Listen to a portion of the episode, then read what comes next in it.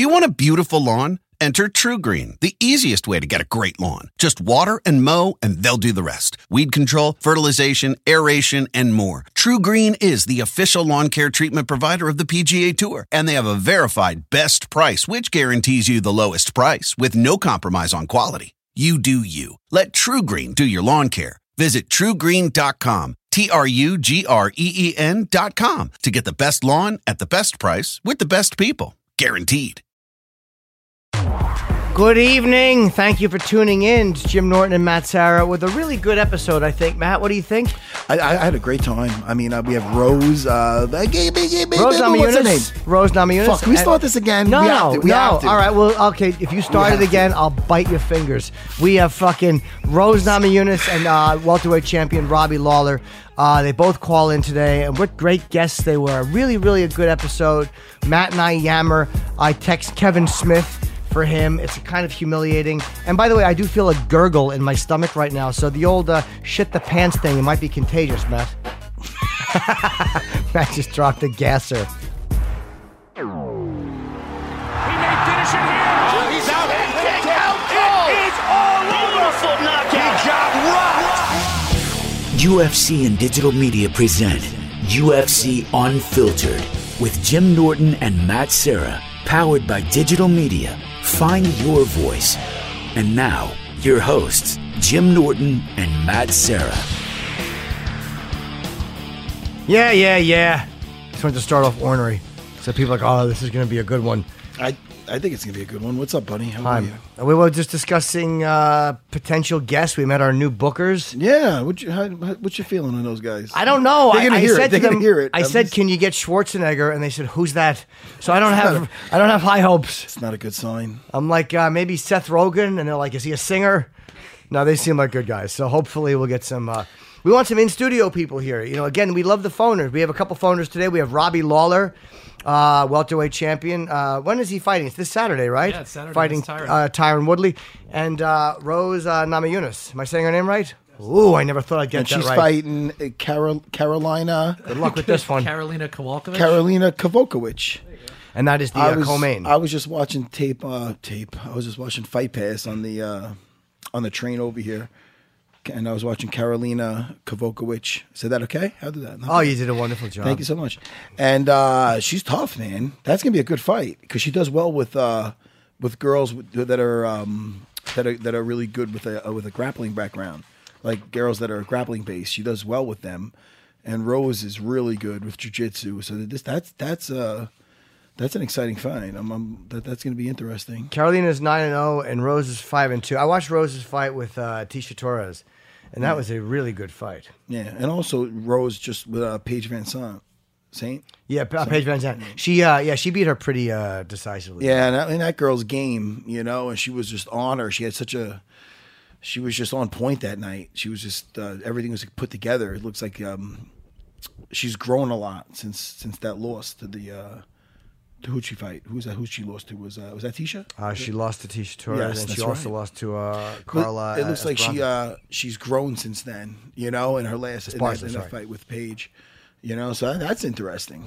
You know, uh, we, you and I were on the bus at 200. I was, I was, for me, it was so fun because Matt doesn't give a shit. He's been around this for a long time. But I was like a little kid on the bus with all the fighters, and I'm watching Overeem come on, and you know, and and, and fucking Big Ben uh, Rothwell. Big Ben Rothwell. I'm, you know, I'm like, you know, Jacare was on the bus. Yeah, we had a big party bus that would uh, transport us from the hotel, the fighters' hotel there, to the um, to the expo. Right? Is that what it was? Yep. Yeah, the expo, Or- or the arena. fights, the and the fights, fights. and the arena. So this big, huge party bus. And we're on Okay. our way back one night, and there is a beautiful. There was so many good-looking girls on these. You know, fighters get great girls. Yeah. A lot better than comedians who get their boyfriends. You know, like all the hot girls you fighters get. If she was coming up to me, she'd be going, "My boyfriend loves your." You know your joke.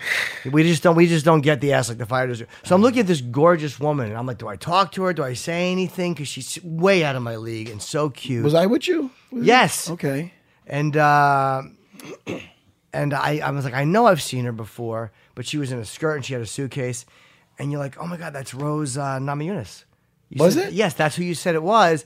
And I'm like, oh wow, she's really beautiful. And you're like, yeah, and she's dating Pat Barry. Yeah. And I'm like, oh, Wait, what's that? the Wait, are you sure that- wait, wait, hold on. fucking Was- big ass Pat Wait, Barry. are you sure that was? down. Are you sure that was Rose? Are we talking? I about- know you said it was. I'm going to ask her if she was on that bus. I hope not. Well, actually, it doesn't really matter because the girl on the bus I didn't talk to. Did so it she have doesn't long matter. or short hair? Short hair. Oh, maybe it was her. You said it was her. Did I say it was her? Yes, and then and then I'm like, wow, she's so beautiful. And you Don't told make me like she I'm was- oogling her. What's the matter? I was. Okay. No, I was saying how beautiful that Did you girl say- was, and you go, yeah, but you said that's Rose Namajunas, and um, I didn't talk to her anyway, so it didn't matter. But then, uh, then you told me she was dating Pat Barry. I'm Yeah. like, fuck that. I'm not. I am not even smiling at Pat Barry's fiance. Pat Barry is a frightening. I love Pat. He's one of the first guys in UFC I interviewed. Yeah. uh, maybe not one of the first, but I interviewed him a few years ago at the. He uh, seems like a funny guy. yeah, he's a great guy. Yeah, But he's I- a I- short, powerful. I like. That's why I like him because he's he's short and stocky and powerful. Oh, you imagine you imagine talking to a girl at the bar.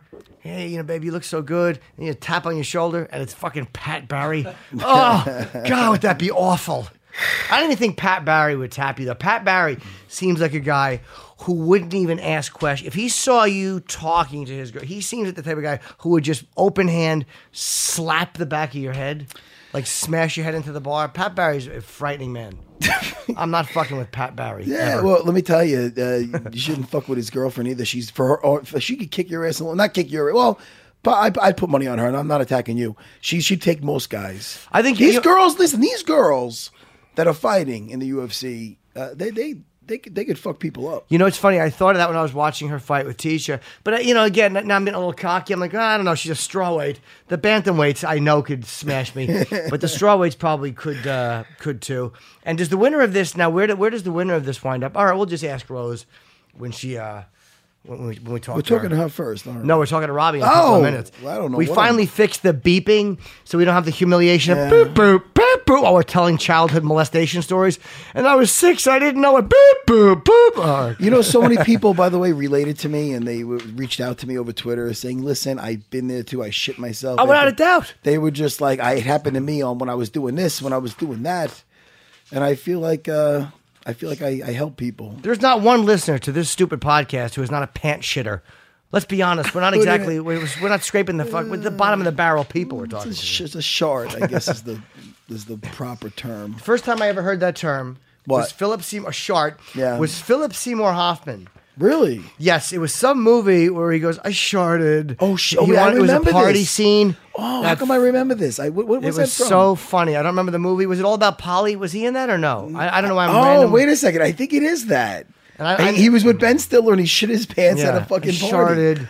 Is that is that is that for us? What he's writing up there? He's right, calling Robbie now. it gets my attention. I see big letters on the screen calling. So I think we're calling the uh, the champ now. Yeah, Philip Seymour Hoffman. I God met. rest his soul. I met one time years ago, maybe about three years ago. Louis Yeah. C.K. invited me to his house Okay. for Thanksgiving. Did I? I might have told the story. If I did, just tell me to shut No, up. no, no, I want to hear it. And Philip Seymour Hoffman was there, and um, I didn't take any pictures there. I usually take pictures, but at Louis' house I didn't. It was really an eclectic, weird group. It was it was, it was uh, Philip Seymour Hoffman, who I was watching eat his last. It turned out to be his last Thanksgiving dinner with his kids. Oh and uh, I introduced myself. He goes, "Hey, I'm Phil," and Parker Posey was there, and uh, F. Murray Abraham at one point, and Joan Rivers. Real bad luck. Fucking thing. Two of them are dead, and Dude. and uh, Ellen You better- I Burstyn. think you should go for a checkup immediately. After this fucking, You know Ellen Burstyn from The Exorcist? it sounds like fi- the Final Destination party. and Louis making stuffing. It was really creepy. Yeah, But it was wait, who'd you ask me if I knew? Ellen Burstyn from The Exorcist. She was the mother in The Exorcist. Oh shit! She was in Requiem So for a Dream. What, what kind of crew? How what did that? Who put this crew together? Stupid Louis has this amazing. Louis is a really interesting. Like he has an eclectic, weird. Here's why Louis is such a success because he's not afraid of flopping. Like he he had never he said made Thanksgiving for a bunch of people, but he just did it. He just said fuck it and he was winging it, and uh, it came out good. The food was really good, and I think he, Joan Rivers was helping him make stuffing. It with her and Melissa. It was so bizarre to watch this happen. But his lack of fear of failing in front of these people, which is why he's so good, because he's willing to take risks. We, I would love to get Was Louis it like on. the island of misfit toys? Was it people that just didn't have a way, someplace to go? It was the island of people more successful than me, which Yeah, is really a big no, island. It does. Ah shit! And I met a guy there. A guy named uh, I'm like this guy looks familiar, and we shook hands, and his name was Tom Noonan. Tom Noonan was in a film called. familiar. Well, you ever see Easy Money with Joe Pesci and Rodney course. Dangerfield? Oh, of course. Tom Noonan was their friend, was the guy friend of theirs, and he and I got booked to do a scene together in a show called. Uh, it was with uh, Jason. Uh, oh my God, I'm always forgetting his name. Tall guy? Oh no, no, come on, Jason Schwartz. Okay. Uh, it was uh, Ted, Ted Danson show. It was uh, Coach? no, wait, no, no. It was on HBO. Coach. Oh, oh my Oh, God. on HBO? Yeah. Curb Your Enthusiasm? No, it was the mystery show. Uh, he was a detective.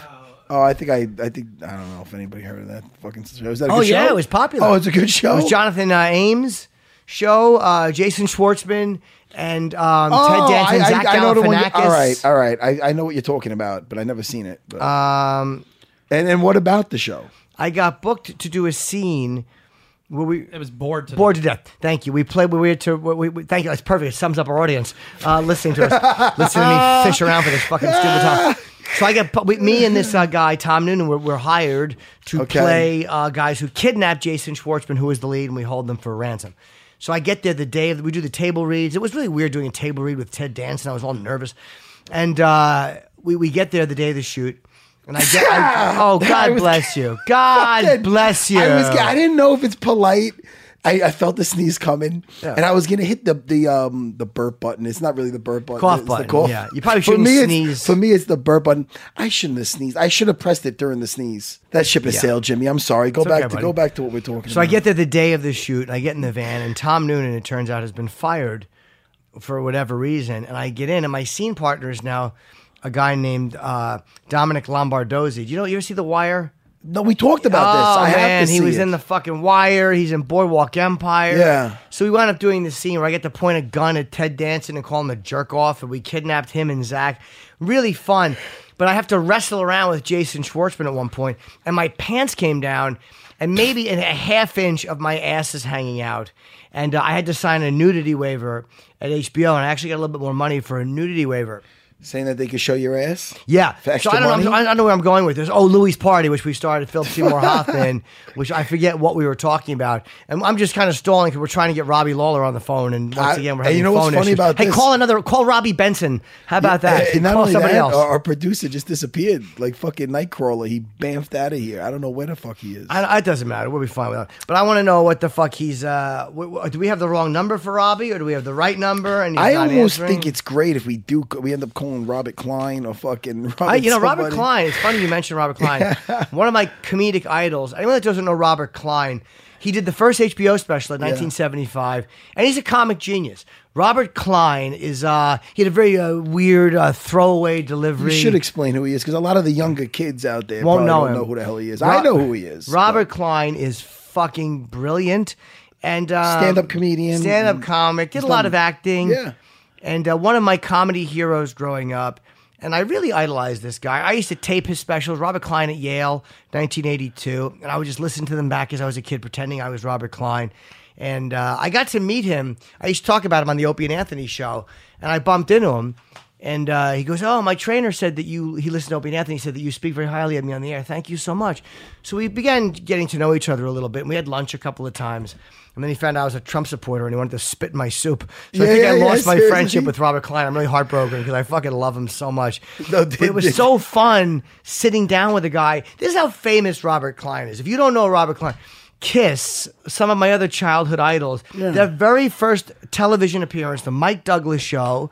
And w- the other guests on that episode were Totie Fields, the comedian, and Robert Klein. That's how famous Robert Klein is. This guy was on everything growing up. So yeah, I would take him in a second. He's political. And people always like, well, what's your demo? Who you look at Rogan's show, and I, I'm sorry I fucking babble about Rogan so much, but you know his show is a good example of you can't just think you have the demo. He interviews all kinds of weird, eclectic people, and they, if you're interesting, it works. Uh, Yeah. And he did sign for another year, uh, at least a year with UFC, but they say he's going to have a limited schedule by his choice, of course, because the traveling kills He's got him. his plate filled though. He's he's doing a lot. Yeah, he's making pod- millions doing podcast pod- stuff podcast is amazing. Doing stand up and whatever else he wants to do. We gotta. I know we're doing our show. I wanna get Joe on. I know we're doing our show. and We got to get Joe on here, but we should both go do Joe's show. Well, if Joe will have us, I haven't. I, I, I fuck texted Joe. I haven't talked. I don't know. I haven't fuck? heard back from fucking Joe. Nah, he's not. I'm not- getting the hi hat. No, no, he's not. No, not. he was like away. He was on away in Italy. that. hundred percent. Oh, oh, look, our producer's back. What happened? man? What's going on with this Robbie Lawler caller? Yeah, what's going uh, I Well, don't- it's not Robbie's fault. We're having a little difficulty with the phone here. Oh, We're so, getting oh, so all figured out. right. What's the Getting problem? It's not dialing out. Does this fucking happen over at Sirius? Yeah, we have phone issues. Honestly, I'd, I'd love to throw hot coffee in Chris's stupid beard, but it's it's not. Uh, Stupid beard. It, it's really it happens Oh. at Sirius all the time. It happens all the time at Sirius. You know who we talked to yesterday, who was such a great guest? We had John Cho on from Harold and Kumar. I and love he is- Harold and Kumar. I love all three of those movies. I've never seen them, Oh come on! I oh, have they're not. so great. It's like a modern day Cheech and Chong. And the you know? guy is fucking great. And, and we had him come in promoting. He's uh he's Sulu. Yeah. in Star Trek. I'm gonna see that. That's out now, Yes, right? it is. I I He's a like, gay. He's, I he's like gay now, by the way. What? Sulu is now being is a gay character. They wrote him as a gay character. Did they really? Yeah, where he like you know it's really How'd that happen? they wanted to have a gay character and they thought that That's weird because the new the real Sulu is Sulu is gay. In Well. George Takei and George Takei had weird feelings on it. He was against it. He thought that there was kind of fucking with Gene Roddenberry's uh, creation and Gene Roddenberry, but you couldn't have had a gay character in, in the '60s on TV. It wouldn't have worked. We didn't even know Paul Lynde was gay. The center square. And and why Oh, are wow, they thought- and why are they doing that just for the hell of it? Because in the future it will it, it it feels relevant. To be honest, you should have gay characters. If you're painted in the future. Of course, gay people now are, are getting married. I mean, imagine you know, 800 years in the future when we're fucking zipping around through so black Sulu, holes. all of a sudden Sulu's got a love interest and it's a guy. Yeah, he's married, he's a husband, and apparently there was a gay kiss that got taken out, um, but not a big makeout scene. I was hoping it was like Sulu and Spock fucking rolling around on the, under the bridge. Sticking his fucking ears in his ass. Yeah, pointed ears. Put both of them in. I can't. They won't fit around my head, Mr. Sulu. But uh, they took it out. I guess they felt it didn't work with the story or whatever. Yeah. But what a good interview. We talked about Korea and North Korea. It's always interesting to me when guys branch out. We, we, we we want fighters on this podcast. We, you know, we, I love fighters. I, I used to have them on Opie and Anthony all Yeah. the time. And I'm sorry I'm so fucking hopped up today. I apologize. Dude, it's I'm good, yapping. man. I'm Yeah. yapping, You're man. more hyped up for me. I, I listen. I had a triple shot of espresso. Who's calling me? Oh, there we go. Oh, they got the phone working. What was wrong with you it? hear that? 'Cause oh, it's he didn't hit. deafening. Uh, he didn't hit nine. Okay.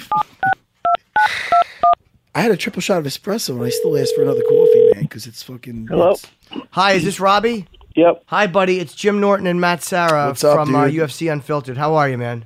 I'm doing good. We apologize for the delay. We were having phone issues. We could not dial out, so we didn't want you to think that we were late because we were not interested. We just couldn't dial out. Cool. So uh, we had uh, Tyron on the phone the other day. What What are you doing at the moment? What have we interrupted?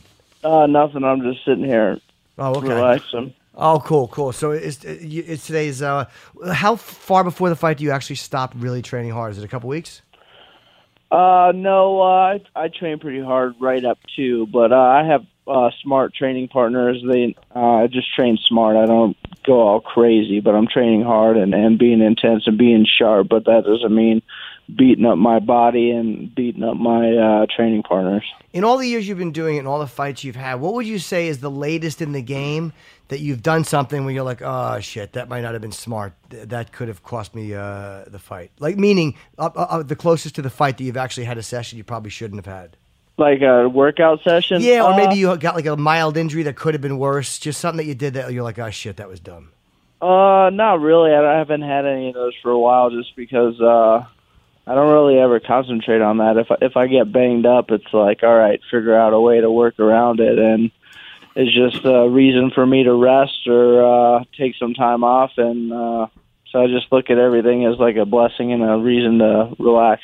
When you look back at your earliest fights, like you know, not even professional, before you went pro, did you fight in any uh, situations uh, that were less than stellar? Uh, did you have any of those, like you know, the, the what they call smokers or any of those fights, or are you, are you too young to have experienced those?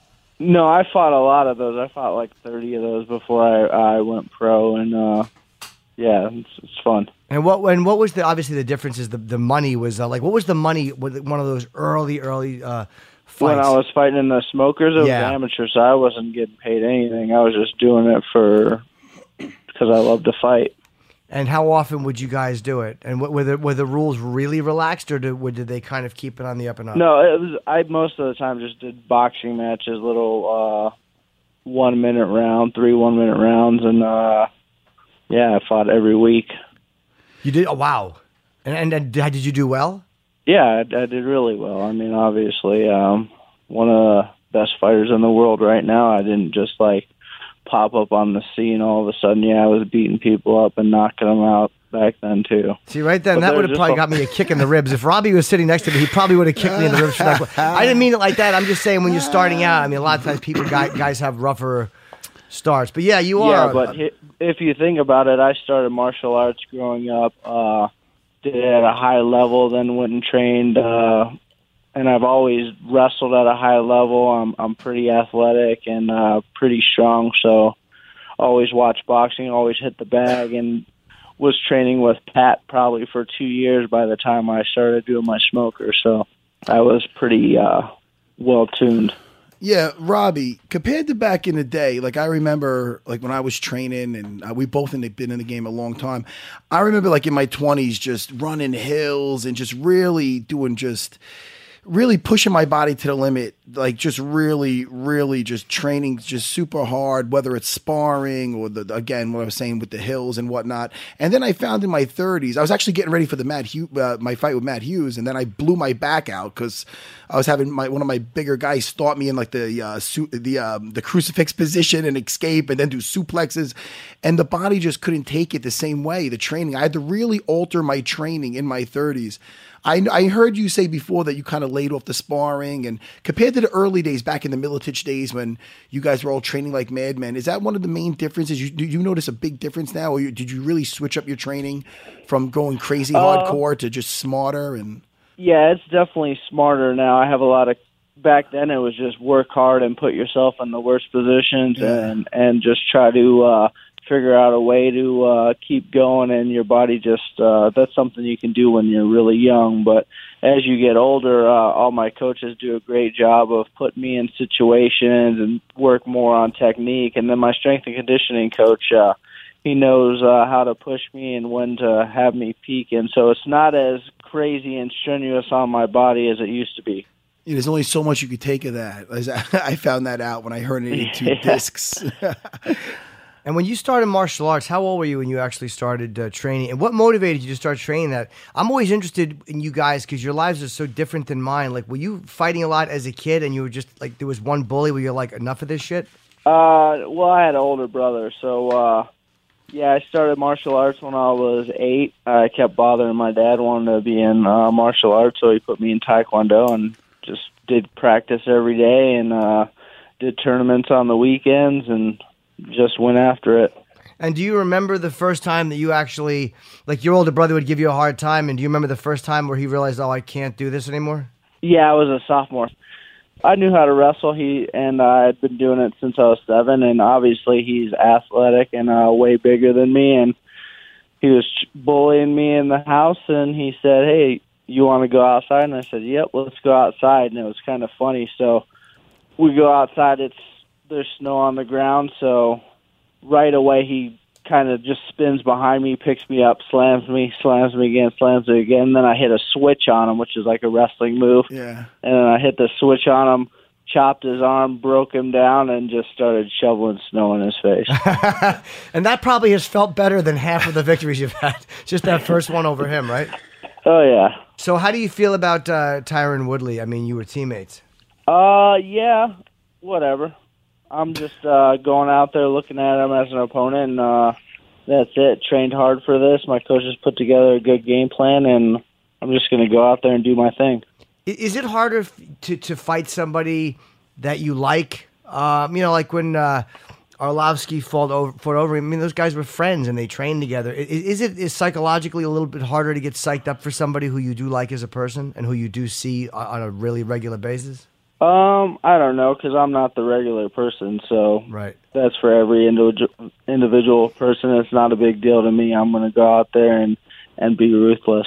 And and that, uh, yeah, maybe that's why you have your nickname. You're able just to kind of turn that off until the fight's over. Yeah, whatever. And Robbie, in, in your last six fights, you had like fight of the year and fight of the night bonuses and all these wars. How nice would it be to have a fucking one rounder just go out there and end it in the first round? Would that be a nice relief? Just be like, oh shit, man, a nice early night. It would be awesome to just get in there and get out quickly. No one wants to go through these wars. No one wants fight of the night or fight of the decade or any of those things. They want knockout of the night and they want it early. Oh yeah, dude. That, that that's that's an understatement for sure. And what do you think he's going to try to do against you? I mean, I, I, I'm not going to ask you what you're going to do against him because you won't tell me. But what, what do you think he's going to try to do? I think he's going to try to mix it up, try to land big punches and kicks, and uh, if the takedown presents itself, he's going to shoot for takedowns. He's going to mix it up and just try to be a uh, mixed martial artist. I'm guessing. Okay, so you're obviously prepared for that. I, I would say one thing: is it harder when you, when this is for both of you, when you're teammates with somebody, you do know so much more about each other than um, somebody just watching tape will know about you. Uh, he's not really my teammate. He's Oh. affiliated with the gym, and he was. Uh, but he's. Ne- I mean, I've worked out with him since I moved down to American Top Team like one day, and uh, he hasn't been down there very much. So I don't consider him a teammate. He's he's part of the team, but he's not part of my team. Okay, so you all right? So for you, it's not that big a deal. This the gym's huge. There's 50 UFC fighters, and then he doesn't even live there, so we don't need to get into those the difference between me and him. But uh, I have my training partners and do my thing, and yeah, so it's And he's got that punk he Din made- Thomas. Not I'm only kidding. That's yeah, a, yeah. he's a buddy of mine, but I like to give him shit. yep. And uh, what are you going to do for the rest of the week before the fight? I'm sure you hate doing, you know, there's 30 phoners you got to do and a few sit down interviews. What, what, what do you have planned for the rest of the week? Pretty much that, and then uh, get my workout in late and uh, get to work. That's about it. Just uh, keeping on my diet and uh, staying sharp and doing these interviews. Are you able to sleep the night before a fight? Yeah, I can sleep fine. I've been doing this for a long time. I don't get anxious, and I just go to sleep when I'm tired and wake up ready to fight. Oh God, it must be a li- nice way to live. I couldn't sleep last night because I had to talk to my boss today, and I'm like, oh, it's gonna be a problem. And I'm fucking tossing and turning like a nervous animal. All right, well, good luck, buddy. Uh, you know the welterweight championship uh, this Saturday night against Tyron Woodley. So uh, good luck, Robbie. You're a great, great fighter and a great champion. Should be a great fight, man. Thank you. Cool. Thank you very much. All right, take care, buddy. Thanks, Robbie. Yep. Take it easy, guys. Be good. Later, buddy. Yeah, Robbie's an interesting guy. I mean, I heard the phone ringing, so I was like, he's a guy who's uh, like he said, ruth- uh, I'll be ruthless. Maybe that is why he seems like he can really shut that shit down. Oh, hold on, look at the camera. More, more pictures. For what? Go ahead. Ah, because we're getting. Let me hear if we can hear. Because we're getting animated. Let me hear if we can hear it. Let me hear it. Yeah. Okay, just, take, just take one. Let me hear it. Just let me hear it. There That's you go. cool. We heard it. It's, sounds it, sound, it does sound I professional. know. We're talking you to know? Robbie. I hear that. Yeah, dude. hey, man, Robbie's been in the game so long, and uh, you know, I guess it, it- it's just, just another day in the office for him. Like he said, he doesn't. It's not like they're in the gym every day with each other, working with each other, and then they got to fight. Like, like that's a big problem. I don't. Know. He said he worked once. I don't think they ever even sparred. So it's like it's not even looking at it like it's the same team. No, but I'm interested so much too. I, I love those old school fight things because before you, guys become pros, those things you have to do. And you know, it's for comedians, Man. it's open mics, it's shitty bars, Yeah. it's standing in a place where you're behind the bar in a crate, fucking bombing. Yeah. Um, it's it's you know when the hockey game is on with no volume and you're doing something and there's 30 people watching a hockey game.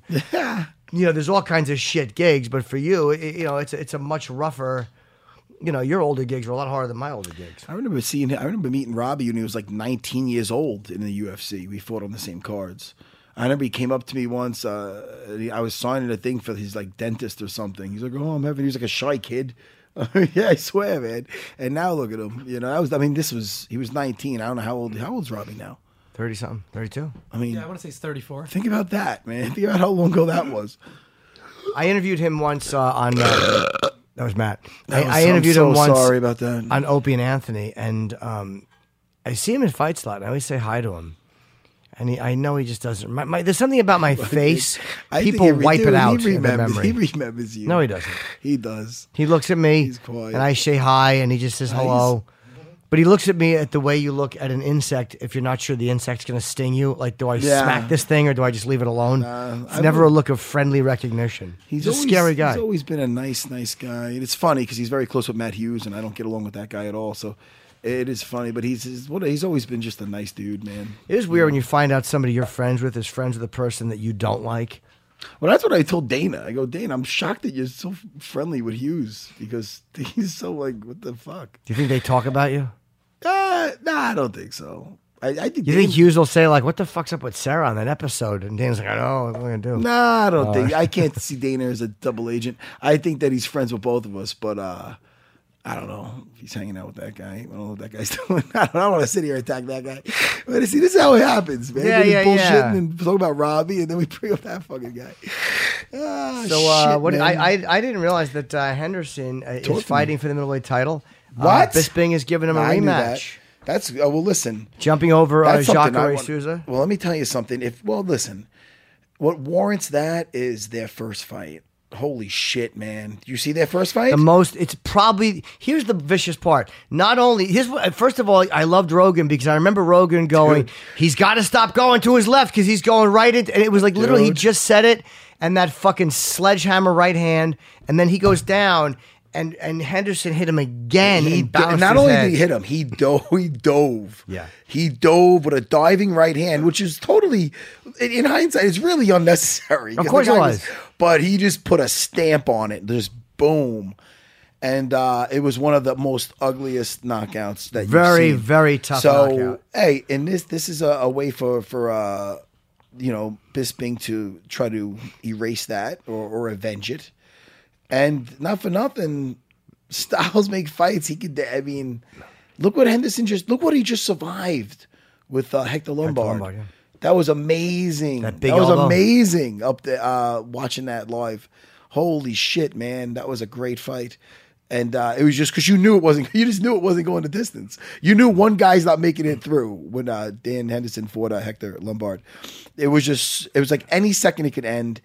And then when he finally did end it, and he knocked out a guy that never been knocked out, it was just. It was. Oof, ah, man. And you know, when you get a, a fight like Bisping or or, or Henderson, uh, who do you choose? Like, because I like you mean? Henderson so much as a fighter. I'm such a fan of him as a fighter. Yeah. Uh, you know, we talked about selfies last time, and you know, getting to know the other fighter. And I remember before Henderson fought Fedor, he tweeted a photo, a selfie of them. Like you just saw him in the hallway, and he's like, "Hey!" And then he goes and knocks him out. Like that's a guy. He's he, Henderson's a guy. Like you just look at him and you know he's a problem in a bar because he's got the ears and that fucking face. Like He's no one fucking mistakes him for anything but a fighter. But he's a really lovely guy.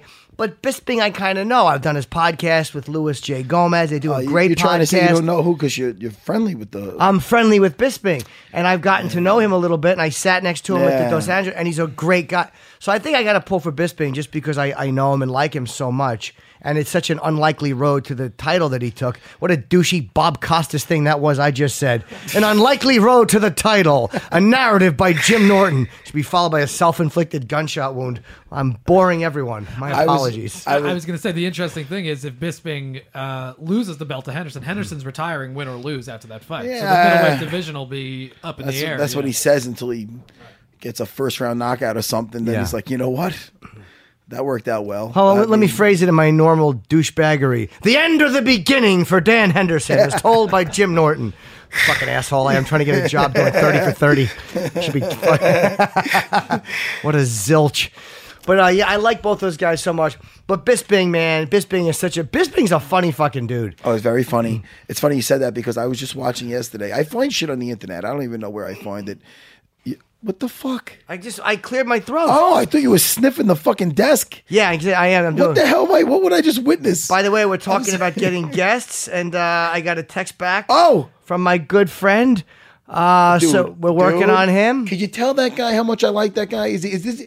Ask him if he knows who I am. Could you Okay, text right I- now? I'll text him right now. Can I say who you're texting? Or is it? No, is it? I am doing a podcast, comma, with my good friend Matt Serra, comma. He wants to know if you know who he is. Question mark.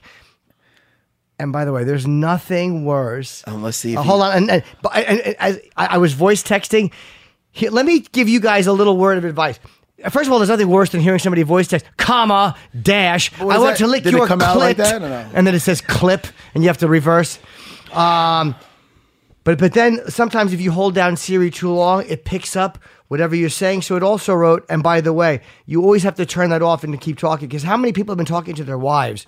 Honey, comma, Oh. I'm at work late. Period. All right, baby, let's go, and it all gets Wait, sent. did that come through? Did you write that to him? Did it come out like that? It came out normal. yeah. All right. That came out like oh, that came out so like such a little pussy on my part. He wants my friend Matt Serra. He wants to know if you know who he is. Do you know him? Let me hold on. Okay. Like a little like a whiny little bitch. He wants to know. Do you know him? correction, comma, my needy friend Matt Serra. Period. Could you? How about former champ of the world? I Oh, don't I'll get know. to all You that, but could that might give it away.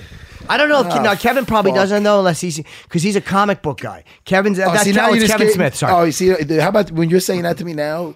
The producer right now, when you were looking at the phone, he was whispering to me. He's like, "Don't tell who it is. Don't tell." Oh, sorry, buddy. I Well, didn't listen, know. It's okay, it's he's listen. I'm a big comic book. f- Listen, I almost, I almost don't want to. I'm clearing my throat. I it looks like a bird that's trying to feed its fucking little little birdling, little fucking bird child. You're like, oh, oh, oh, and you're fucking leaning forward. I don't know what the fuck you're it's doing. awful. It's like I'm blowing an invisible gotta. person in another I, I, dimension. if I was more mature, I would just go, "Oh, he's clearing his throat," but I can't.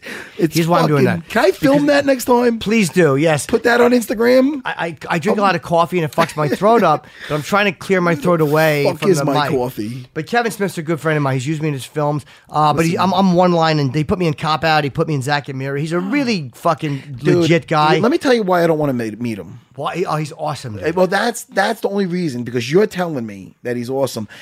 If I if I like if I'm like a fan of somebody like legit like I don't almost don't want to meet him because if they're an asshole, then I'm not going to be a fan anymore, man. Yes. I watch Fat Man on the Batman. He's into all. I'm I'm into all the nerdy shit. I love the comic books like he's into. I like his movies. I I don't know if I want to meet this guy. He's Kevin Smith. I've known him for a while. We've interviewed him. He'll come in and do three hours on Opie and Anthony. He's a great Loves to talker. talk. Loves Yeah, to he tells chat. stories. Open, funny. I've done his podcast. Yeah. Uh, he was really stoned and he interviewed me in his house. You know, he just answers the door in a robe. It's like fucking, you know, he's, he's Yeah. it literally it's like hanging out with Pablo Escobar. He's Yeah. just fucking high in a robe. But he's Yeah, he's one of the most genuine people because he goes, Sir, I mean, he was calling everybody, Sir, Sir, I'm gonna put you in a movie, sir. And son of a bitch, he called me and he flew me to Pittsburgh and he Yeah. put me in Zachy. That's how I met Seth Rogen. And I'm not name dropping. I just happened Yeah. to meet him because he got Kevin Smith started on this whole pot smoking thing. So fucking poor Kevin, who never did drugs, now is just laying in front of his 80 inch TV. He's six inches from it, just eating pound cake, stoned, watching fucking, you know, wa- he's an watching, active. you know, he's an active. Uh, Oh, he's pothead, so though. great, dude. Yeah. He's and, and he's such a, a a- a smart guy and such an interesting guy. So we'd love to. We his name came up. Did the before. guy write you back? Does he know me? It's easy to say no. Uh, no, he hasn't written. Go fuck your. No, he has not written back yet. I hope he's not just humiliated for both of us and doesn't let me back. I think he's even like. Um, I I mean, he's a unique guy, and I mean, obviously, you know, we were talking before about being unique and how important it is. And uh, I said to you, "Do you think he's unique?" And you're like, "Yeah, Jim, just be unique." And then you said, "Look good, feel good." And I'm like, "What do you mean?" And you go, "Look, I have a deal for you." I'm like, "All right, Matt, whatever it is." And then uh, what did you say? I don't remember the name of the brand. I said Indochino. That is what you said. Uh, you know, get the one of a kind, made to measure suit from Indochino. They're reinventing men's fashion, according to Matt. And their made to measure suit is the best suit you're ever going to own. And then Matt said, So suit up! And he grabbed me by the lapels and he threw me against the wall angrily. Matt is still a strong man. Customize the details you want. You pick your lining, your lapels, your personal monogram, and more. 14 unique measurements typically go into making a suit that fits you perfectly. You can't go wrong with a well crafted 100% merino wool suit. Also, don't be a goose. Check out their made to measure dress shirts and men's accessories. Made to measure suits are now affordable and available to the masses thanks to Indochino. it looks great, it feels great. When you look good, you'll feel good and you'll feel confident. So here's the deal. There's a money. It's got a creepy feel now too. Nah, this ad. sexy. Oh, I'm sorry, sexy. This was me being sexy. Oh, I I'm sorry. wearing my Indochino suit and I'm feeling sexy, Matt. Uh, there's a money back guarantee, which we always like. Today, our listeners get any premium suit for just $399, and that's up to 50% off at Indochino.com.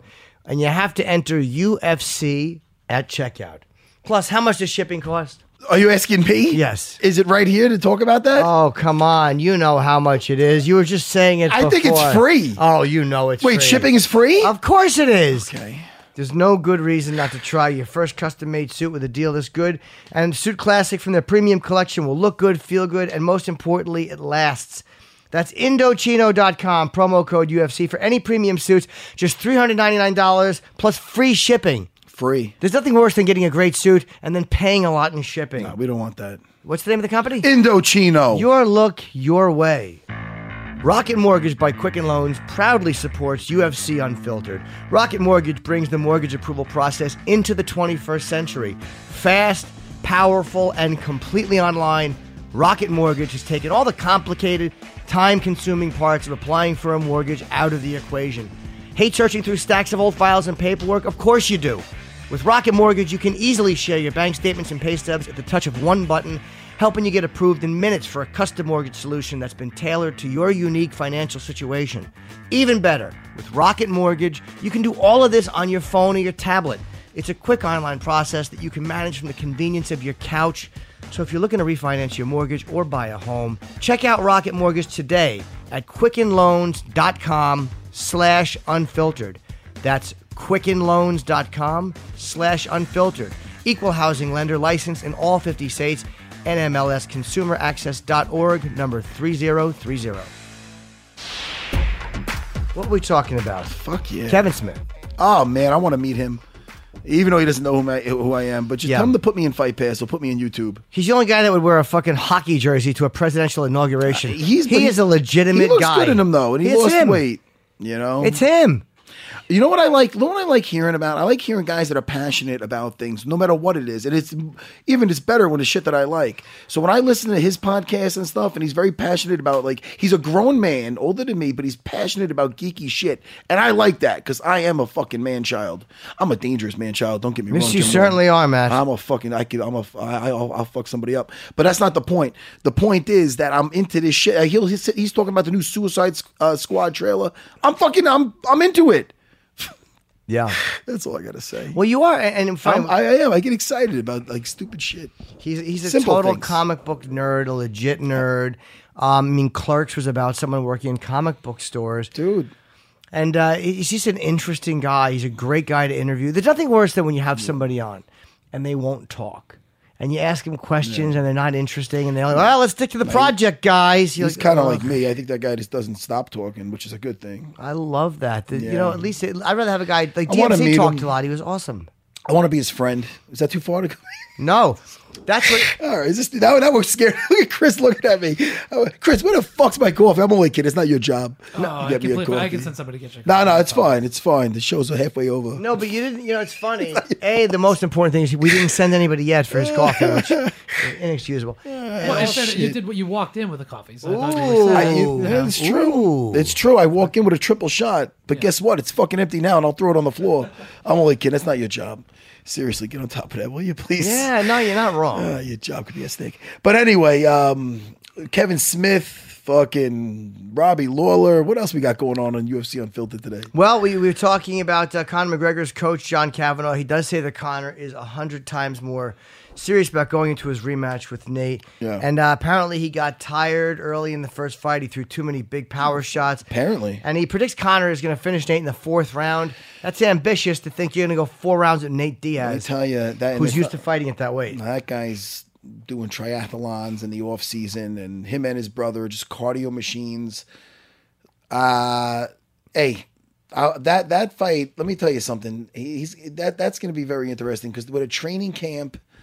I mean, Nate Diaz. Uh, first of all, I saw Nate Diaz the other day on uh, on Conan. He was Yeah. on Conan. He was good. I saw the picture. I think. I think he's great in the press, Nate Diaz. He's he comes across very likable. He's a down to earth guy, and he's just uh, and I and I enjoy his interviews. He doesn't. He, he seems to be handling it really really good. Here's the thing. know? I think it's safe for Matt and I to put this out into the stratosphere. We want Nate Diaz in studio. Oh fuck yeah! We almost had him, dude. That ship has sailed. We I almost know. I, had him. I, I, mean, I bumped into him in the bathroom. I couldn't have been creepier in the restroom. I could How'd not it have been go? How'd it go? How'd it go? He was not. He was actually really nice. With Yeah. Nate, he's a little bit of a scary guy because he's unpredictable. Very nice. He's, I don't know him well at all. I've met him a couple Good, times, great interviewed dude, him once. Great dude. But yeah, he was so psyched when he heard your name pop up too, Yeah. and uh, they just, you know, it was just things got fucked up. But he seems like a very genuine guy, and uh, again, man, Conor McGregor is so built on a mental game. He gets in guys' heads. But I don't think he can get in Nate Diaz's head because Nate's a shit talker and and like a legit shit. talker. When I say shit talker, I mean a guy that's more than willing to tell you to go fuck yourself. it's more of it's more about I mean, look what he hit him with last time. He hit he was he was whacking uh Nate with some shots that first Yeah. round. And that's when basically the guy's literally just getting off a beach in, in the fucking Mexico. You know what I mean? He was on vacation. Now with the training camp, uh now he knows what he I mean, he purposely had a slow start because he, he knew he had the he, he didn't know how many rounds he had to go. You know what I mean in that fight. So uh, with with this one, with a with a full camp, with his skill set, with his conditioning, I mean, he's definitely uh, Conor's definitely got his work cut out for him. I'm I'm, I'm I know he's going to try to pace it, but when it comes down to pace, I mean, these guys these guys.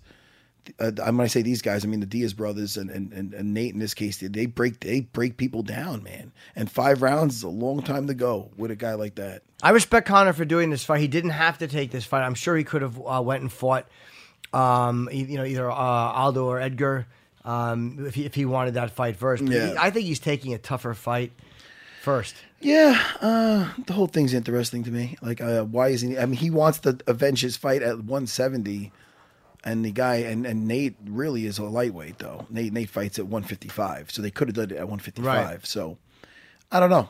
You know, we'll we'll see. I mean, this guy's uh, you know he, he's Why aren't smart, they fighting at 155? I, I, I don't know. I mean, there's different. There's different. Uh, there's different thoughts on that. You know, uh, personally, I think that uh, that that that Conor's a smart guy, and if he loses at 170, he could blame the weight. You know what Oh, I'm saying? okay. This is my look on it.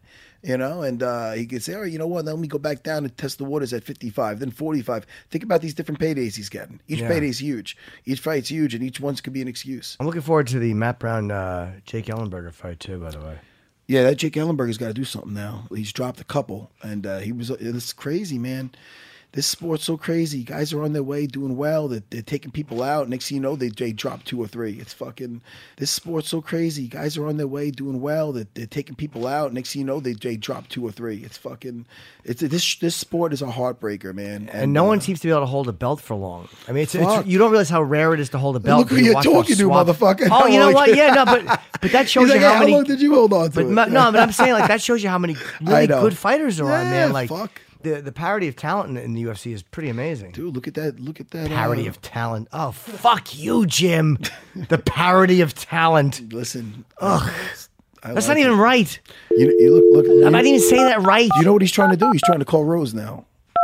Oh, how about you call Mr. Thesaurus and I find a better word other than parody? Uh, oh, the phone's ringing. Oh, I'm an asshole. Hi, is this Rose? This is she. Rose, uh, thank you for uh, picking up. This is Jim Norton and Matt Serra. Hi, from Rose. UFC Unfiltered. Hi guys. How are you? I'm doing good. How are you? Very good. Where are you right now? You in Milwaukee? No, I'm in uh I'm in Atlanta, Georgia in my hotel room. Rose, Rose, really quick. Uh, how are you? It's Matt Serra. Nice to talk to you. Um, Hey. Listen, were you at UFC 200? Were you there by any chance? I was uh I was flying home from Vegas cuz I was at the Ultimate Fighter finale, but I was flying home during the 200 fight. Okay, Oh, so you were there a couple days before. Were you on a bus with a suitcase going back to the hotel, or maybe just getting there from the hotel? Yeah, I was. There you go. It was you. Okay, because I See? I didn't know I didn't recognize you, and Matt recognized you, and he said that that's Rose. I mean, oh, okay. Yeah, I pointed you out, and and I'm not saying Jimmy was there, and then I then I let him know that your your boyfriend or your fiance is Pat Barry, and then Jimmy's like, oh, okay. Yeah, I mean, I immediately was- turned around and started flirting with Matt again. It was really uncomfortable. It's a compliment. So how uh, how far before you actually fight will you get to the city and uh, to avoid traveling too close? um so like I'll get there usually they fly us out like on a Tuesday. I mean, if it's international, I think they will give you like earlier, you know, time to get there, but yeah, I got here Tuesday. Did you really start training when you were five and have a junior black belt? I'm, if I'm going by memory, was it nine? Yeah, I was 9 years old.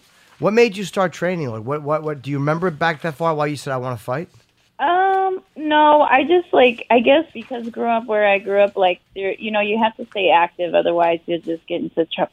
Excuse me, into trouble and stuff. So, so my stepdad put me in it from early on. I think my mom would have rather me been like a ballerina, Oh, mine But, too. um, yeah, but see, I was I was learning piano and stuff like that at the same time, and she was teaching me. So um, I guess I, you know, kind of th- those kind of balance each other out a little bit. So yeah, it was just something to keep me active, and I was always uh, I I just fell in love with it right away. Now, do you still play piano? I try to, yeah. Like it's hard to find the time and the inspiration to, but I do still practice here and there. Are you good, or uh, uh, like is that one of those things where you just kind of have a gift for it and you never go away, or or do you just kind of clunk along? Yeah, um, it's funny because like sometimes uh, I'll kind of feel a little bit more like inspired than others, you know. But yeah, I mean, my mom is a professional pianist, and my my brother is as well, and so um, I, you know, I took it pretty seriously. I did it um, kind of just as intensely as I did martial arts, but then um, once the money started coming in into play with fighting, that's kind of where it, it took um, more, you know, of my time and stuff like that. I, I stepped away from it, but I went to a um, a performing arts school in high school and actually in middle school, but in high school it's a little bit more focused and like we majored in um, our our specific art area for two hours a day at our high school. So um, for me, it was like too much to where like I just realized that I enjoyed playing piano when I wanted to rather than when I had to, and I wanted to keep it like that. Um, and I didn't want to move on into a career with it. I, I just enjoy playing piano as, for fun, you know. Whereas um, martial arts, it, it's still like a, a fun thing for me to do, but I, I've been able to balance the, you know, making it a job as well as keeping it fun. And did you do any? Act- oh, sorry, Matt. Did you do any acting when you were in performance high school? You, you ever see the movie Fame? Uh, about the Uh, perform- no, I did. What you you have or you haven't? No, I haven't. Okay, I, I don't know why I'm I'm asking a, a, a younger fighter about a movie from 1980, like it's still in theaters. I really have an ass. Yeah. But did you do any acting when you were in performance school? Because I know that in performance high schools you kind of Um, mix and match a little bit of stuff. Yeah, so like in middle school, that's when we, you know, that's where the since we were a lot younger then, we would kind of just do like we I did a couple acting classes. I mean, it was really like not nothing nothing really that good, but um we we had to do like every art area in middle school and then once we got into high school it's more focused and we had to choose one thing. But um yeah, I did I did a little bit and then I've I've also done some uh you know, I like did a little bit of um, modeling on the side, and there was like you know certain things that we had to do for like the camera and stuff. But it wasn't like, you know, I mean, I wasn't like seriously trained or anything like that. Sorry, I'm asking you a dumb question. So you're fighting Saturday. You ever see the Caine Mutiny? I really am an asshole. no, I'm terrible with like movies. Can I ask me what, if I've seen stuff? I'm terrible with that. Rose, I love your jujitsu in your fights. What belt are you now in jujitsu? Um, I am a purple belt, and I think um I got all my stripes recently. So, uh, yeah, I think I think my I mean my coach has been kind of like hinting towards you know promoting me soon, but you know I think he just um yeah it's so it's kind of purple belt right now. Who is your jujitsu coach? uh, Tony Basili, Okay. and from 303 Training Center in uh, Arvada or Westminster, I should say, Colorado. And you and he brought you up to purple belt to purple belt the whole time. So, um, I started off like really basic jujitsu back when I was doing like taekwondo and stuff, or taek- or karate, I should say, and like we just learned like mount, you know, escape, shrimp, Yeah. and stuff like that. You know, like I didn't really have like an actual jujitsu coach. Um, but then I was just like introduced to it, and then I moved to Minnesota, and that's where um, I met Greg Nelson, and he's just like, you know, he's just like a walking encyclopedia when it comes to like jujitsu technique and just MMA in general. And so he gave me like a really good base, you know, especially like to deal with like he he made my um guard and like my kimuras and just um really dangerous, you know, because there were so many wrestlers there and I had to always work off my back 'cause, um back then. But then once I moved out to Colorado and I started working with Trevor Wittman with my striking, that's when I met Tony um just kind of out of nowhere. And um yeah, I really like his approach as well. Like I I still like Greg Nelson's approach as well, but um I think Tony he he he's added in my you know my spacing and my my ability to kind of like be a blanket over my opponents and find the strikes in there. So it's he's really um patched up the holes in terms of like finding ways to strike so that it can open up my submissions as well. Do you ever mess around with the gi or no? You strictly do without the gi. Um, I try to, you know, um, like sometimes I'll even teach uh, kids jujitsu classes every once in a while Yeah, just to like break up the pattern. Yeah, it's fun. I really enjoy the kids. So, um, that's when I'll get my gi and on and stuff like that. But when I'm kind of in the beginning of my training camps or like outside of the training camp is when I try and do gi as much as possible. But it's hard. Yeah, yeah, it's a different game, but it slows everything down. But that's cool. That's cool. You mess around Yeah, with it. yeah, I enjoy it. And I know you don't want to look past your fight with uh, with Karolina, but uh, you know, obviously, uh, Joanna is is the one. Eventually, if you if you want the title, you may have to deal with. And uh, do you have any kind of a personal relationship with her? Because apparently, you had tweeted to her to get coffee in Denver, which is just something you don't normally see. One fighter tweeting another for coffee. Did that happen? Uh, that did happen. No, we didn't have coffee, but um, you know, I've bumped into her a couple times before. We haven't really like spoke that much. Um, I'm sure she's uh, you know, good friends with my uh like number one training partner, JJ Aldrich, who was on the show, and um, she asks about me through her and stuff. So I know that she's you know she's learned about me, and um, you know. I, I haven't. There's no like like any particular relationship or anything like that. That's why I was going to have some coffee to kind of figure out her a little bit. But um, you know, I figure if we're gonna fight, you know, somewhere down the line, I figure we might as well get to know each other. But um, you know, like it's it's nothing but uh, respect, and um, I'm I would really be looking forward for that challenge. You know, obviously Karolina is right, um, you know, in the present moment and in my head. But yeah, that's something that's cool to think about every once in a while, but not not to get too focused on it.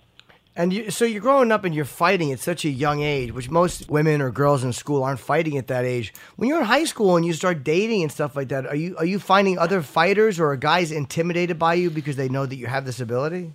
Yeah, um, I, I say that there's there's a lot of guys that actually like try and pick fights with me. I think that's how they like think that they can flirt or something. I don't know. Wait, pick arguments with you or physical fights? no, just like yeah, they try and like like kind of mess around with you or like punch you on the arm or something and try and like like play fight with you. But it would always end up bad. I'd always end up like giving somebody like kind of like a, a accidentally busted lip or something. But they were playing this whole time and they think it's like cute and it's just like I can't play fight, you know. Well, yeah, they're But, treating you uh, like you're like, oh, look, the girl is fighting, but you're a professional fighter who has the ability to do tremendous damage. Yeah, I don't know. It's uh to me I like I always um said to myself as I was growing up like I mean cuz my first experience with just men and was not good. like I just like don't have the typical like upbringing for that, you know. So I, I didn't hear you say your first experience with what wasn't good. I'm sorry. just like men in general, like Oh. my upbringing, like is just like I I was always in, under the like I always told myself growing up, I'm just like I'm just gonna focus on my career and you know worry about that later. Obviously, like I always dreamed about getting married one day and blah blah blah this and that, but I was like, you know, I, I just whatever it is, I gotta make sure I can provide for myself and then you know worry about that later. So like in high school and stuff like that, you know, you know it's fun. Like I I talk to guys and stuff, but I was so busy all the time and like just trying to get out of my situation that I didn't even have time for guys, you know. What was wrong with your situation? Was it bad? Yeah, I was I grew up with like um I was abused growing up like pretty badly, so I don't know, it's just uh like sexual abuse and, and like as a child and it's just I don't know, it's it's one of those things where like you know, it sucks that it happened, but it's cool because it's like that's just what's made me who I am today and I'm like super strong from that, so Was that was that one of the motivating factors in wanting to fight, even though it was so young when you started? Um, I don't even know so much as like does the motivating factor so much as like that's the, that's like kind of what I had to do, you know, like and it's been I don't know, it's been very beneficial for me, not just like obviously being able to protect yourself or things like that, you know, as much as possible, but um just mentally like it's such a great release and it's such a um you know, you you face your emotions head on. You have to get control of your emotions otherwise, you know, you're going to get burnt out and you're going to you know, get punched in the face potentially. We, me, Matt and I have talked about therapy a lot. We had uh, DMC from Run DMC in here, we, and he was a big guy on therapy. And uh, I've gone. Uh, Jason you- Ellis. Jason Ellis. Do you go to it, or have you gone?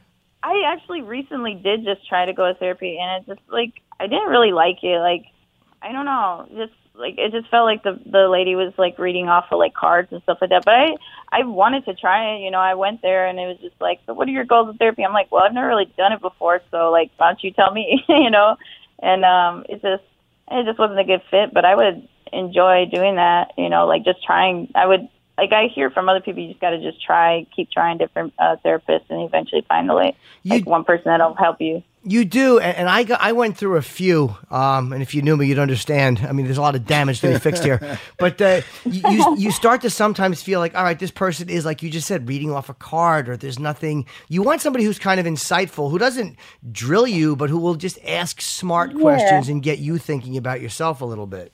And this is the thing too. It has to be somebody that I can respect as well because it's like like just the person. Uh, and no offense to the person, but it's like just, I don't know anything about it, so it's probably my own ignorance or whatever. But uh, but I'm just assuming. But to me, she she just didn't come across as a person that would like. Okay, you you're you're gonna give me any type of advice or like see. I guess like figure out my not figure out my problems because I have to figure it out myself, but like help me with my problems. And yet you probably couldn't last 30 seconds in my shoes. You know what I mean? Just like, especially like somebody in my situation, like everybody's situation is different, but I'm a 24 year old female athlete who's in the spotlight. And it's just like a little bit different circumstance than regular people's problems. You know, for the majority that what most therapists are used to dealing with. You know what I mean? You know, yes, So- yes, and no. I, I, I'll say this because uh, Mike Tyson. One of the things Tyson said was what because he had been through so many crazy things, and and the person that helped him the most was uh, uh, uh, an older uh, lady therapist. Yeah. Uh, it was someone who's so. It was such an opposite life of him. Who almost Right. sometimes who's diff- someone different than you, who doesn't understand the outside stuff, is probably sees the inside stuff a little clearer without the outside stuff clouding it. Yeah, and I think that's that's true, you know, because like and it doesn't mean like you have to be like walking through the same shoes as me because even then like your experience is a little bit different than mine Sure. just because you're you and you're me, but for the for the most part like I just it, there just has to be some type of like um it, there has to be some type of like like just the older lady. I mean, she has probably a lot of wisdom and a lot of she's been through a lot of stuff herself, you know. So it's like it it's even though it's different, like you know, um, I'm sure. I don't know. Yeah, I guess I just have to try different things.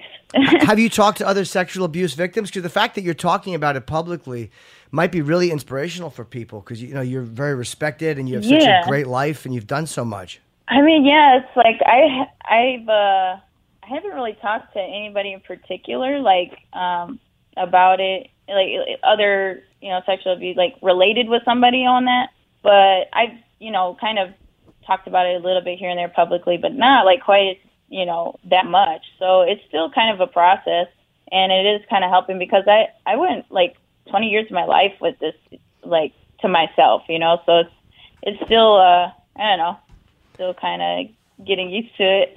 What finally got you to talk about it? I don't know. Like I just couldn't live my life like that, you know, like I just to just to overcome it actually being a thing that is like has power over my life, you know. Um just to kind of get it out there that, you know, it's a lot of people are can deal with this stuff too and it's it's not just me, you know. Do you write stuff down once in a while? Like if I'm feeling weird, because I've gotten very lazy as the years have gone on. With it doesn't even have to be about that. It could be any thoughts. But like if you just sit in front of a laptop sometimes and you put it out on, on onto a Microsoft Word document. Good, Jim. Be specific about the program she uses. but uh, sometimes if you put it down, it, it does help to kind of exercise things or make them a little clearer. I- I've done that a lot actually. Yeah, I actually found that like writing in my journal really helps me a lot. Like I that's pretty much what kept me sane on the Ultimate Fighter was like because I'm so used to having like like Pat would always be next to me all the time and and having somebody like my best friend to talk to. But when I was on Ultimate Fighter, I was all by myself. I had to, you know, rely on myself to get that confidence and you know um check my own feelings. And then once so I I pretty much just wrote letters to myself the entire time that I was there and I started to realize like writing things down like kind of made things come out that I wasn't even really aware of that I was thinking about. So yeah, that really has helped me. And anytime that I like stray away from that is when I realize that I ha- I've just been filling my time with a lot of other shit that don't matter, you know. And then Right. I'll, and then I'll be like, that's always the red flag. Like, okay, I haven't written in a while, so I need to get back to that and make some time for that. And um, yeah, that's that's been something that I do a lot. Well, are you good at? Ta- I, I stink at taking time. Like, are you good at slowing down, or because for me, it's the phone, it's texting, it's Facebook, it's Twitter, it's all this. Oh yeah. like, are you are you good at that? Like, getting addicted to that, or, or are you able to just like kind of relax and read a book and write, or are you constantly, you know, uh, uh, communicate, communicate, communicate? Yeah, um, I'd say after the Ultimate Fighter experience, when I when I went into the fight with Carla, that was a big learning experience for me. Was like learning how to control that social media, you know, itch because, um, yeah, I've I've definitely slowed down a lot and I, I've controlled it more. You know, I, I don't want to be totally out of sight, out of mind, but because I want people talking about me, of course. But um, you definitely have to balance it, and I think I've found a balance. You know, I I, I retracted away a lot from social media right after I, you know, suffered that loss to Carla.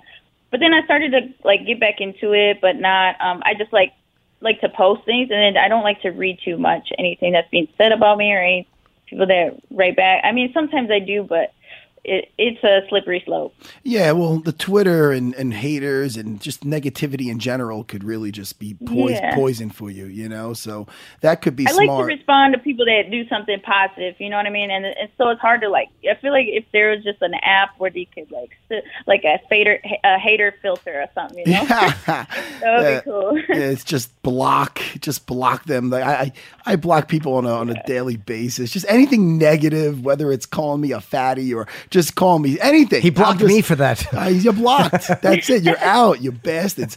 But uh, speaking of your your uh, back when you were in the on the Ultimate Fighter, and then you had the in the finale, you, you you came up a little short against Carla. Since then. This I, I've seen a major difference, and, and if you could just tell me about that, what what changed in you as a fighter, like with, with your fight versus uh, Paige VanZant and uh, and the other one versus Tecia Torres, it- it's you're a different, more controlled fighter. You still got a you you, you had the skill set. Very it's sim- it's not so much the skill set; it's how you're putting shit together.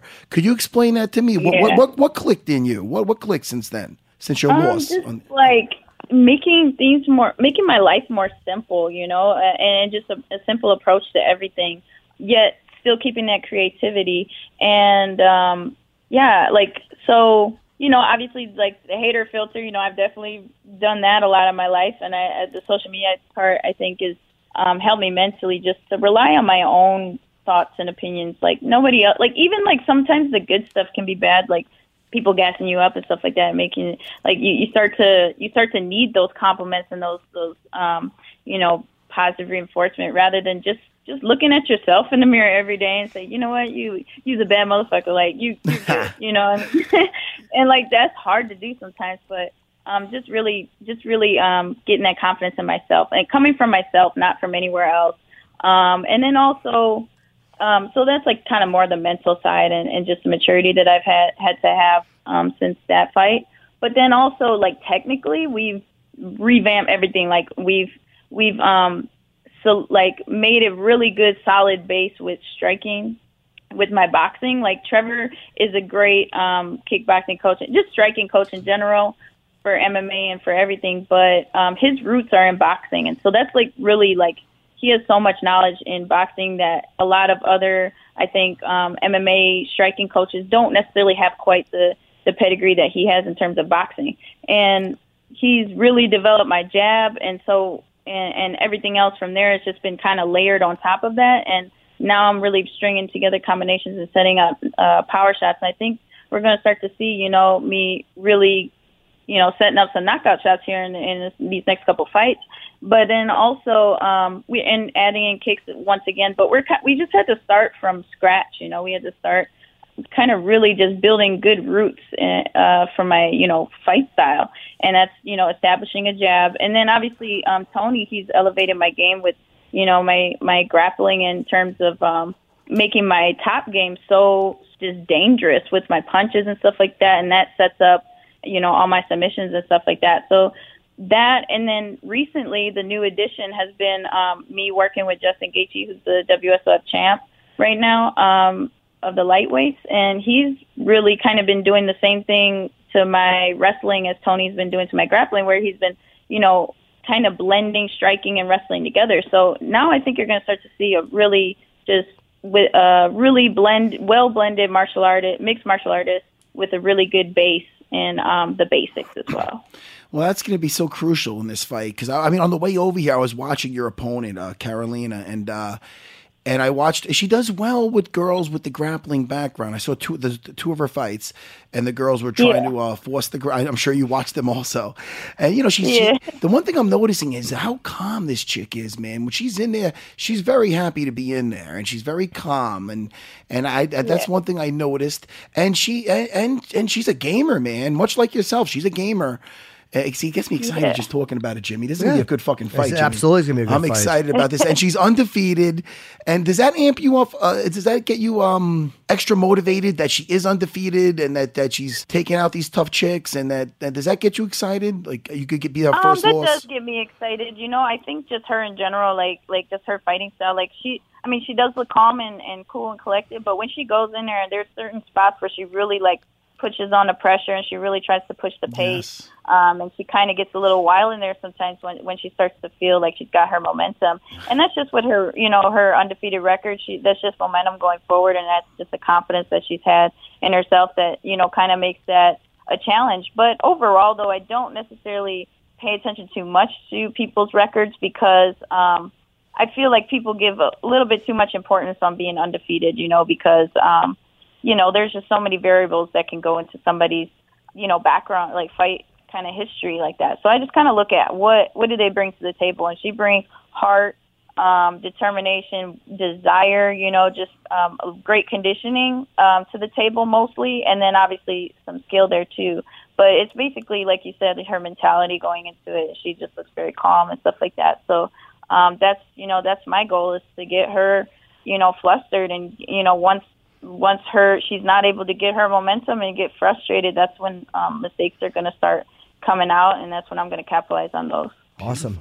Well, you're really, uh, you- you're really a great interview. Um, I, I, I watched before we let you go. I watched an interview with you, and you were talking about how important it is to acknowledge to yourself, like uh, managing feelings uh, by kind of acknowledging when you feel a certain way. Um, Yeah. and, and like whether you're afraid or whatever. What do you do when you're afraid? When you have to fight and, and you're scared? How do you how do you handle it? Um, I cry a lot. Wow. Okay, you and I handle it the same way. That's encouraging.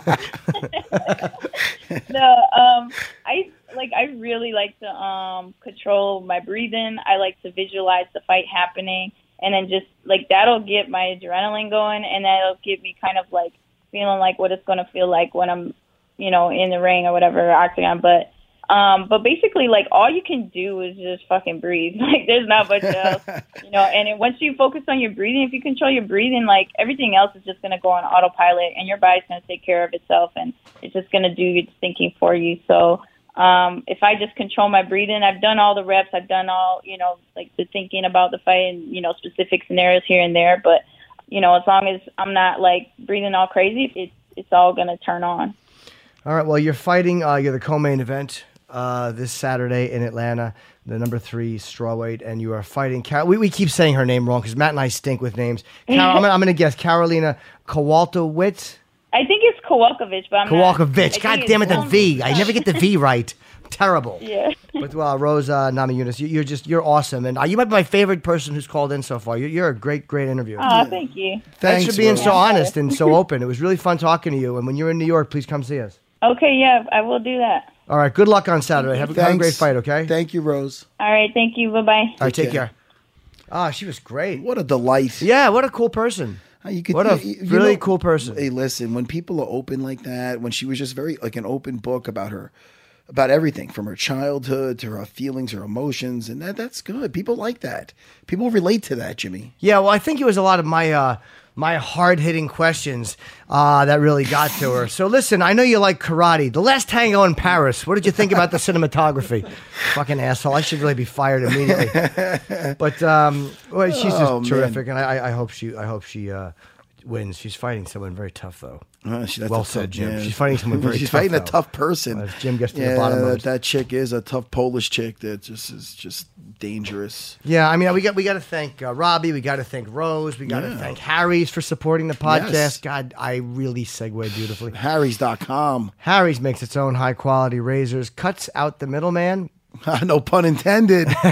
ships them directly to you for half the price of the leading brand. Good shave, good price. Matt, that's what you and I say. I say great shave. Yes, you do. Great shave, great price. It's simple. Get the best of both worlds with Harry's Good Shave. Harry's makes just one razor with all you need for a close, comfortable shave. Five German crafted blades, flex hinge, and lubricating strip. Quality is guaranteed. There's a full refund if you're not happy. Stop compromising on your shave, you lazy bums. Get started with Harry's. For far too long, you either paid too much for a comfortable shave or you've settled for a low price but garbage razor. Harry's offers something you've never had before a great shave at a fair price. Factory direct prices, you cut out the middleman, there's no upcharges, it's half the price of the leading brands. Yes. Harry's starter set is called the Truman. Oh, the, I fucking love the Truman. The Harry Truman. It works oh, out with the fucking money kung fu grip. I loved my fucking Truman. I use that thing every day. It's a great option for new customers and an amazing deal. For just $15, you get a razor handle moisturizer shaving cream, moisturizing shaving cream, Yeah. sorry, and three of Harry's five blade German engineered razors. Plus, there's a special offer for fans of this show, Matt. Uh, For this show? Yes, Harry's will give you $5 off your first purchase with promo code UFC. Oh, wow. Go to harrys.com right now and look for the Truman set. H A R Y. Wait, H. It's right in front of me and I read it wrong. What, Harry's.com? I'm a D O P E. Harry's. H A R R Y S. Just so you know, it's not I E S. It's H A R R Y S dot com. Harry's.com. Enter UFC at checkout to get $5 off and help support the show. Stop compromising. Give Harry's a try today. Harry's.com. Um, Are we done? Yeah, we are. I think done. we're pretty much done. Well, I have to promote. Oh, yeah. What are you doing this weekend? You know what I'm doing? I'm going to be at serrabjj.com. Uh, dude, I all I you know what I, I have such a good life, Jimmy. I don't want to start talking about myself because I know we're Why not? You're important- But you know, I hang out with you a couple of days a week, and I really enjoy that. I tell you that all the time. do I, don't want you I get. I don't it. want you getting a big head. No, no. But um, besides that, you know, I mean, I'm at my schools, and I I love teaching my jujitsu. I love just uh, not only just strangling people, but just getting out of bad positions. Brazilian jiu-jitsu is just a beautiful thing, and uh, everybody should try it. and I have gigs coming up. If you want to see my my nonsense live, my stand up comedy, I am going to Australia for the first time in my life. Get out of here. Uh, we are in pre-sale as of tonight. Holy uh, shit. September 9th and 11th, I believe. I have gigs in Melbourne and Sydney. It's the first time I've been to Australia. You can go to jimnorton.com for the ticket link, or I'll just tweet it. I've been tweeting it because I'm a prostitute. And by the way, if you're in Montreal, Canada, of course we have a lot of Canadian fans. You can catch me Saturday night at Theatre La Chapelle is the gig I have in Montreal, and I have gigs coming up in Minneapolis. I have gigs coming up in Pittsburgh and in Toronto in September. A whole bunch of stuff, and then I'm shooting a new special, I believe, in October. So a lot of great stuff coming up for my stand-up. If you man. care, Busy man, busy Jim man. Norton. Yeah, it's called Desperate. Juggle, juggle, juggle, juggle, juggle, juggling a bunch of things. So if anything falls, I always have something. But Matt, another joy. Thank you to Robbie Lawler and Rose Namajunas. I love talking to those, to, to her especially because we had her for longer. You like talking to them as much as uh, we talking to the bookers for this place? Oh, that was so great talking to the. I'd, I'd literally rather be tied in a chair talking to fucking Laurence Olivier with a dentist drill than those two. Another gonna- old man reference. I'm gonna Is it right safe? into fucking traffic if I What? got to talk to them Yes. again. Discomfort No, no, they're relief. nice people. Uh, listen, Jimmy, let's get the hell out. Nice language, Matt. This has been a digital media production. Find your voice